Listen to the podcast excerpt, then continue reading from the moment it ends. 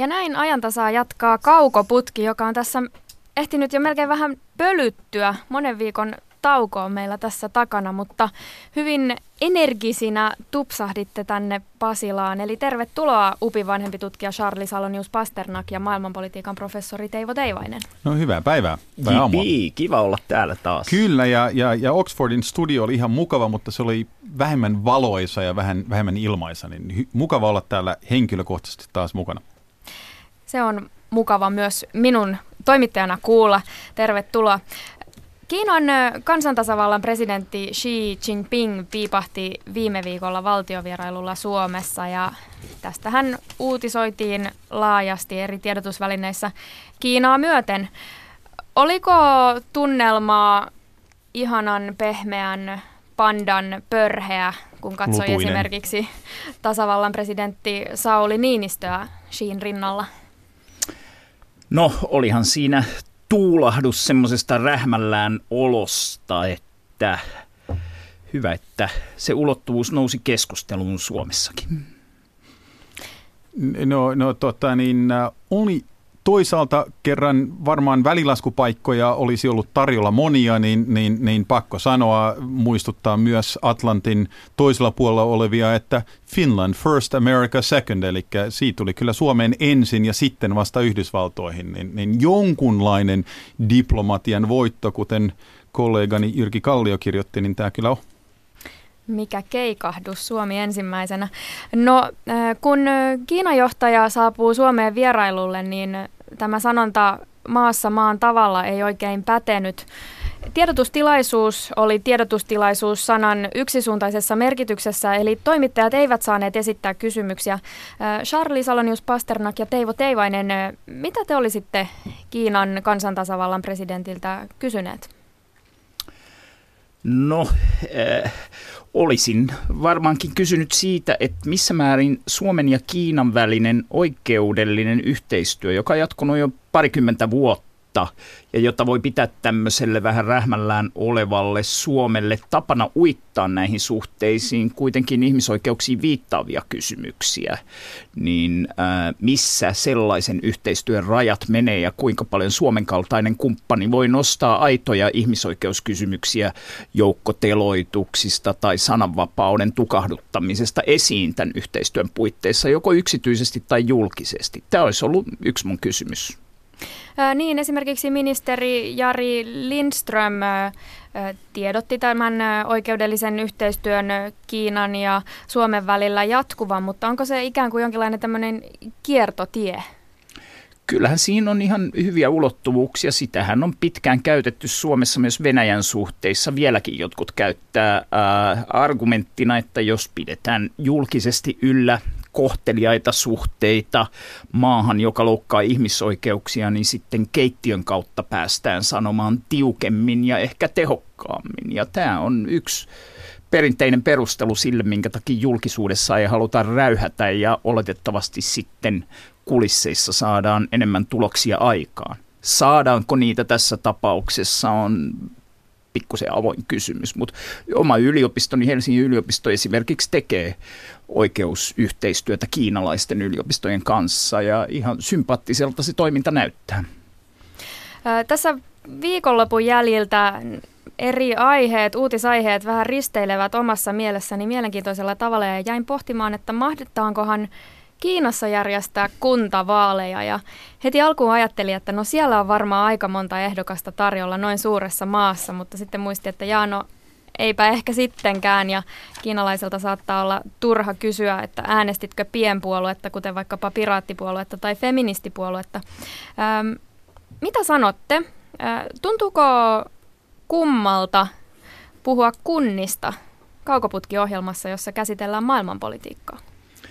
No Suomessahan kun puhutaan kunnista ja kuntavaaleista, niin se ulottuvuus, maailmanpoliittinen ulottuvuus, että iso osa asioista, mitä kunnissa tapahtuu, liittyy päätöksiin ja tuotantoketjuihin, jotka jatkuu jonnekin Suomen rajojen tuolle puolen aika paljon. Voidaan puhua hankintalainsäädännöstä, voidaan puhua siitä, että pitääkö jonkun tietyn firman, joka vaikka loukkaa ihmisoikeuksia miehitetyillä alueilla jossain Lähi-idässä, miten näitä hankitaan ja ylipäänsä keitä päästetään nyt vaikka terveydenhuoltoon tulemaan, minkälaisia päätöksentekovaikutuksia sillä on, että terveydenhuolto alkaa pyörittää tuolla kansainvälisissä verkostoissa jostain verokeitaiden kautta toimintaansa ohjailevat uh, jättiyritykset, niin nämä on suuria maailmanpoliittisia kysymyksiä, jotka suomalaisessa kuntapoliittisessa keskustelussa jää sivuun. Me on ihan kokonaan melkein unohdettu, että kunnat on maailmanpoliittisia toimijoita. Ja jos ajattelee, millä, millä usein aiheesta äh, patsastellaan tai ollaan ylpeitä Suomen koulutusjärjestelmästä, niin tietenkin siinä on tämä valtiollinen elementti, mutta sen perusrakenne, eli lähdetään päiväkodista ylöspäin, niin sehän luodaan paikallisesti. Äh, niin äh, siinäkin mielessä niin yksi meidän tulevista myynti- tai nykyistä ähm, vientimyyntivalteista koulutus, niin, niin sekin perustuu osittain siihen, että kunnissa tehdään erilaisia päätöksiä.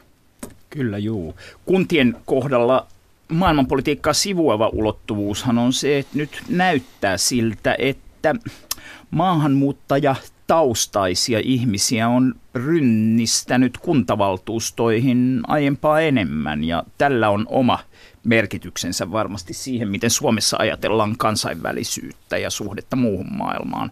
Tätäkin soisin analysoitavan enemmän kuin pohditaan kuntavaalien tuloksia.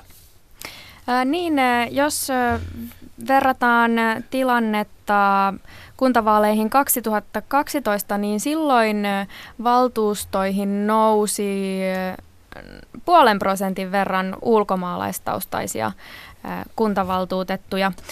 Charlie Salonius Pasternak, kun nyt näistä maahanmuuttajataustaisista ehdokkaista on ollut puhetta, niin onko niin, että sinua hieman ehkä ärsyttää tämä lokeroiminen? Mä ymmärrän, että me ei ehkä yhteiskuntana vielä olla niin kuin siinä tilanteessa, mutta meidän pitäisi olla jo mennyt ohi siitä ajatuksesta, että sen takia, että jonkun vanhemmat muutti Suomeen ja henkilö, joka on ehkä asunut Suomessa koko ikänsä, ähm, et, et, hän ja sitten joku, joka on tullut Syyriasta pakolaisena kuusi kuukautta sitten, että koska ne on niin kuin maahanmuuttajataustaisia, että heillä olisi joku tällainen yhteinen monoliittinen tarve tai näkemys yhteiskuntaan tai kokemus yhteiskunnasta. Mä ymmärrän, että ehkä me ei olla, mutta meidän pitäisi olla kaukana siitä ajatuksesta. Mä lyön vetoa, että näitä kokemuksia on aika monenlaisia erilaisia ja kaikkien niin kuin lyttääminen yhteen niin, niin ei palvele mun mielestä päätöksentekoa tai, tai ehkä meidän ymmärrystä yhteiskunnasta.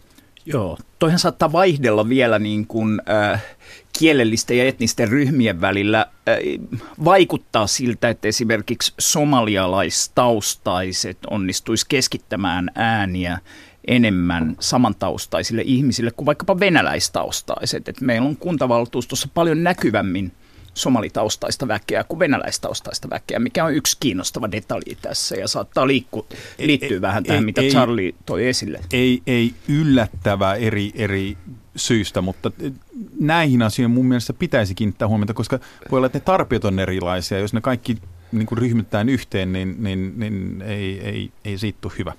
Niin miksi ei ole yllättävää, että venäläistaustaiset ehkä äänestävät sekalaisempia ehdokkaita ja somalitaustaiset mahdollisesti um, no, mä, somalitaustaisia. Mä Tosin tästä meillä ei ole viiteen miinaan dataa. seuraavan 30 sekunnin aikana, mutta tota, niin, uh, uh, riippuen koska ja miten on tullut tänne, niin uh, sanois, voi olla, että um, tietyillä ryhmillä se maakuuluvuus, heimokuuluvuus uh, tai jopa kaupunkikuuluvuus on vahvempi uh, kuin toisilla – Um, jos ajattelee, että jos ryhmittää kaikki, multa kysytään hyvin usein, että eikö Suomessa ole niin kuin iso venäläisvähemmistö. Sanoin, no, siellä on vanhoja mummoja, jotka asu Inkerissä, jotka sai Suomen äh, kansalaisuuden 90-luvulla. Ja sitten siellä on, on ihmisiä, jotka on tullut ihan viime vuotena tai viime vuosina, koska ne ei ole pitänyt, mitä ne on nähnyt, että on tapahtunut Putinin aikana Moskovassa tai Pietarissa. Että kaikkien näiden ryhmittäminen yhteen ja olettaminen, että he jotenkin äänestäisi sitten yhdessä, on aika absurdi asia, koska ei kukaan vaatisi, että kaikki helsinkiläiset tai tamperelaiset äänestää samalla lailla. viime viikon uutisaiheista nostan esille vielä yhden. Täällä Helsingissä oli koolla kansainvälinen rauhantyön ja konfliktiratkaisun kokous ja Suomesta edustajina olivat muun muassa Pekka Haavisto ja Martti Ahtisaari. Ja itse asiassa ajantasan toimittaja Kaija Kelman nosti viime viikkoisessa jutussaan esille Jemenin unohdetun kriisin, josta tässä Helsingin tapaamisessa myös oli puhetta. Miljoonat ihmiset ovat Jemenissä nälänhädän partaalla ja käynnissä on mutkikas aseellinen konflikti. Niin, äh, konflikti ja nälänhätä. Tässä ne seuraavan aiheemme avainsanat äh, taisivat jo tullakin, eli ei yhtä ilman toista. Niinkö se menee? No viime aikoina on aiempaa enemmän tullut semmoisia tutkimustuloksia, jotka osoittaa, että nälän hädät tai siihen rinnastettavat tilanteet, niin ne johtuu monissa tapauksissa, vaikkapa Jemenissä, Etelä-Sudanissa, Nigeriassa ja jossain muualla aseellisista konflikteista enemmän kuin vaikkapa säävaihteluista ja kuivuudesta. Somaliassa ö, säävaihteluilla on ollut ehkä hiukan, hiukan isompi rooli, vaikka sielläkin on konflikti päällä. Tämä on erinomaisen tärkeää just huomioida nämä ähm, erot ja miksi jotain tapahtuu. Jemenin suhteen niin, niin äm, yksi syy, miksi sinne ei esimerkiksi saada ä, ruokakuljetuksia on, äm, tai yksi suuri syy on Saudi-Arabian johtaman koalition äm, niin kuin meriblokkaus niin, että sinne ei päästä just nytten Uh, sinne tarvittaisiin 4-6 tällaista kuormauskurkea, jolla saataisiin ne ruoat maihin. Uh, ei mitään mahdollisuutta, että Saudit on vielä päästämässä näitä, koska sillähän voitaisiin myös näitä tota, niin huuteja ja muita uh, ruokkia niin sanotusti. Niin tämä on aivan eri ratkaisu sitten kuin jos se perustuu siihen, että on, on ilmastovaihtelu tai ei ole tarpeeksi vettä tai jotain, jotain muuta. Niin tärkeää huomioida, miksi uh, on nälänhätä eri paikoissa. Joo.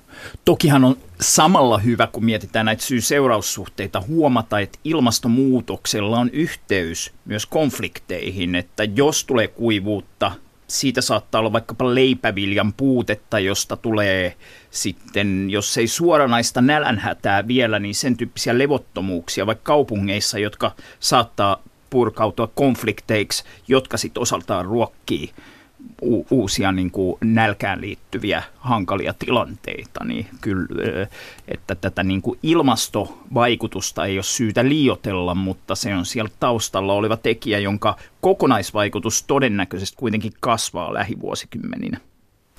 Niin, nälänhädästä tosiaan kärsitään tällä hetkellä kovasti Jemenissä, kuten mainitsimme, samoin Nigeriassa, Somaliassa ja Etelä-Sudanissa.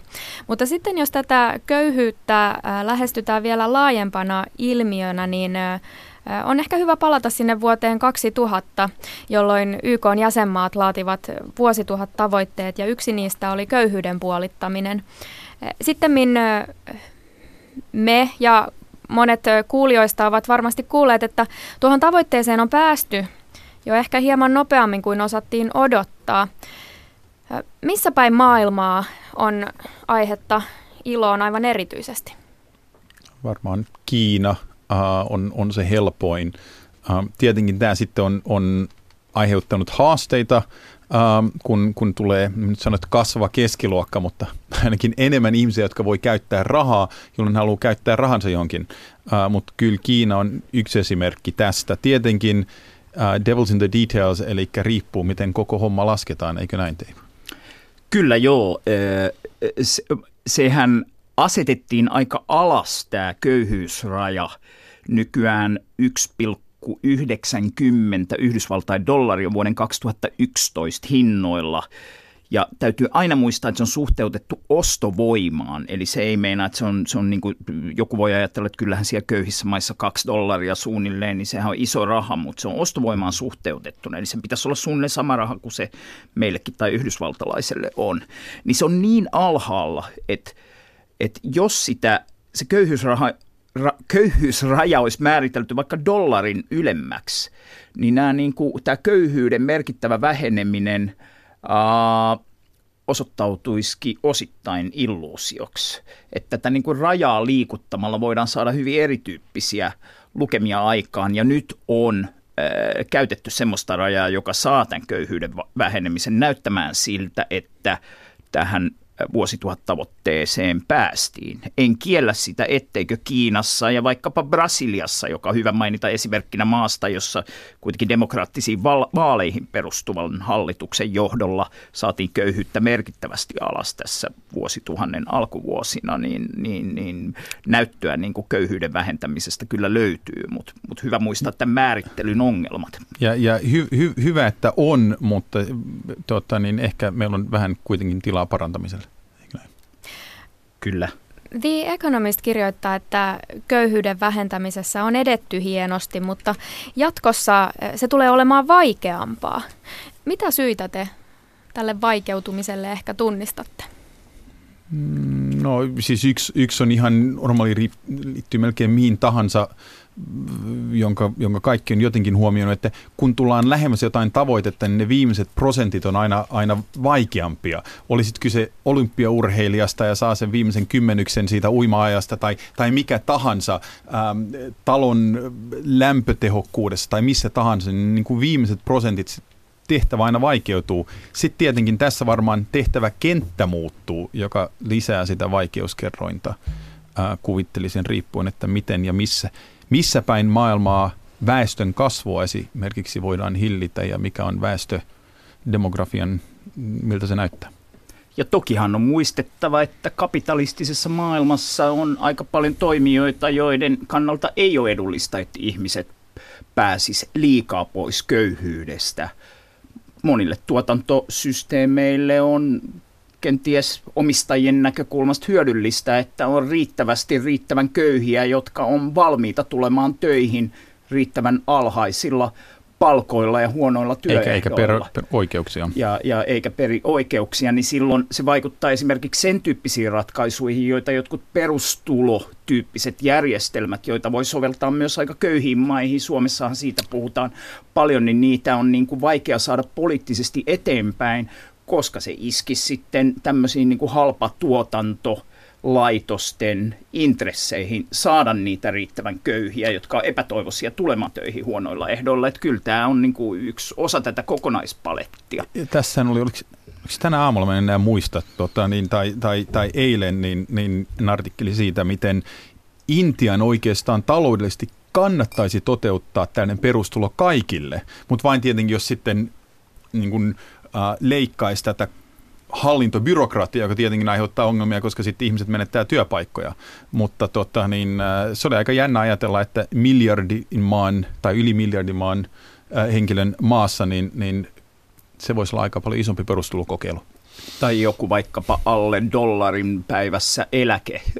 Äh ihmisille kaikkialla maailmassa, niin sillä olisi valtava vaikutus myös kokonaiskysyntään ja kaikkeen tämmöiseen, että se voisi olla ihan talousteoreettisesti, taloustieteellisestikin perusteltua joidenkin mielestä, mutta niihin on myös poliittisista syistä vaikea päästä, mutta tuntuu, että keskustelua niistä on aiempaa enemmän ja nimenomaan tämmöisen perustulotyyppisen jutun kannalta, joka saa sekä oikeistosta että vasemmistosta kannatusta. No näitä vuosituhattavoitteita laadittiin silloin useampia. Köyhyyden puolittaminen oli tosiaan vain ainoa. Mikä teidän mielestänne tulisi olla nyt yksi suuri tavoite, johon tartuttaisiin vähän samaan tapaan kuin reilu 15 vuotta sitten köyhyyteen?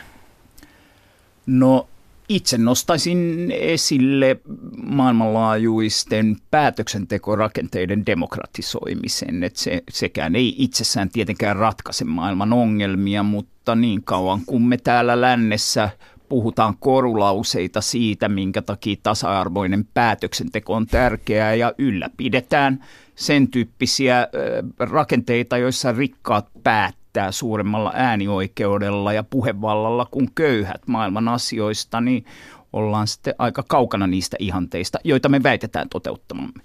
Se ei tietenkään vielä ää, niin kuin ratkaise maailman ongelmia, mutta pitäisin tätä itse mielelläni kuitenkin yllä. Mikä pitäisi valita? No otetaan joku, tämä ei välttämättä ole se tärkeä, mutta joku, joka vaatii omasta mielestä kansainvälistä yhteistyötä ja, ja, ja tavoitteena ähm, ruveta hahmottamaan vakavammin, miten äh, teknologian muutos ähm, seuraavan 5-10 vuoden aikana, ähm, miten siihen yhteiskunnallisesti vastataan, ähm, koska ne, ne vaikutukset on erilaisia eri maissa ja eri, eri, eri tavallaan kehitystason maissa tai, tai elintaso maissa, ää, niin tämä on yksi asia, jota vakavasti pitää miettiä, koska siinä pitää olla valtiot, yhteiskunta, kolmas sektori, yri, yksityisyritykset mukana. Se ei vain voi olla valtiollinen homma. Ja ehkä teknologiasta nostaisin esille lääketeknologian. Miten saataisiin semmoinen systeemi, jossa äh, olisi niin kuin lääkefirmoilla enemmän halua ja insentiivejä kehittää valtavan määrän köyhiä – niitä koskettavia sairauksia, malariaa ja muihin, eikä esimerkiksi kaljuuntumiseen ja potenssivaikeuksiin, niin tota noin, niin, jotka on tyypillisesti maksukykyisten ihmisten sairauksia, niin saada semmoinen systeemi, että oikeasti kehitettäisiin lääkkeitä, jotka olisivat riittävän edullisia köyhille maailmassa. Tämä on niin kuin yksi suurimmista haasteista. Ta, tai, tai edes saada jo olemassa olevia kehitettyjä lääkkeitä – paljon halvemmalla käyttää, koska usein sen pillerin valmistaminen ei sitten kauheasti maksakaan. Kyllä. No oikeastaan moni äsken mainitsemistanne asioista äh, liippaa myös Syyriaa. Äh, lähi tilanne ja varsinkin Syyria nousi taas viime viikoilla otsikoihin kemiallisin asein tehdyn iskun takia ja Yhdysvaltain vastaiskun takia. YK on velvollisuus on toimia kollektiivisesti, vaatii Yhdysvaltain YK-lähettiläs Nikki Haley. Oletteko te havainneet tällaista toimintaa yhteisrintamassa YKlta?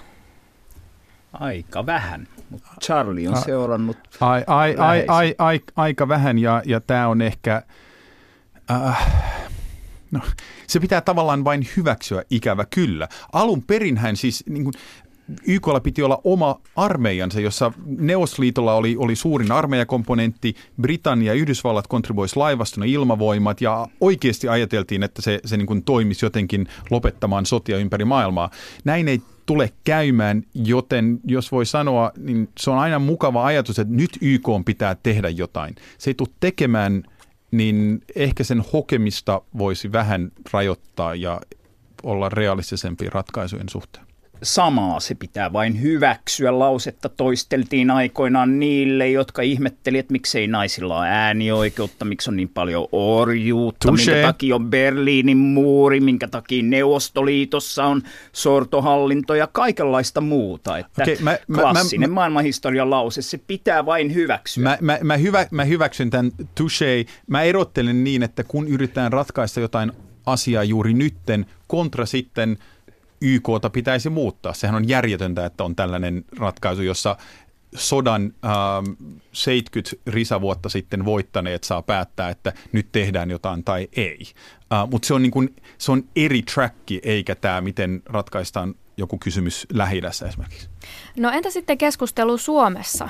Mitä annettavaa suomalaispoliitikoilla esimerkiksi Syyrian tilanteeseen on ollut?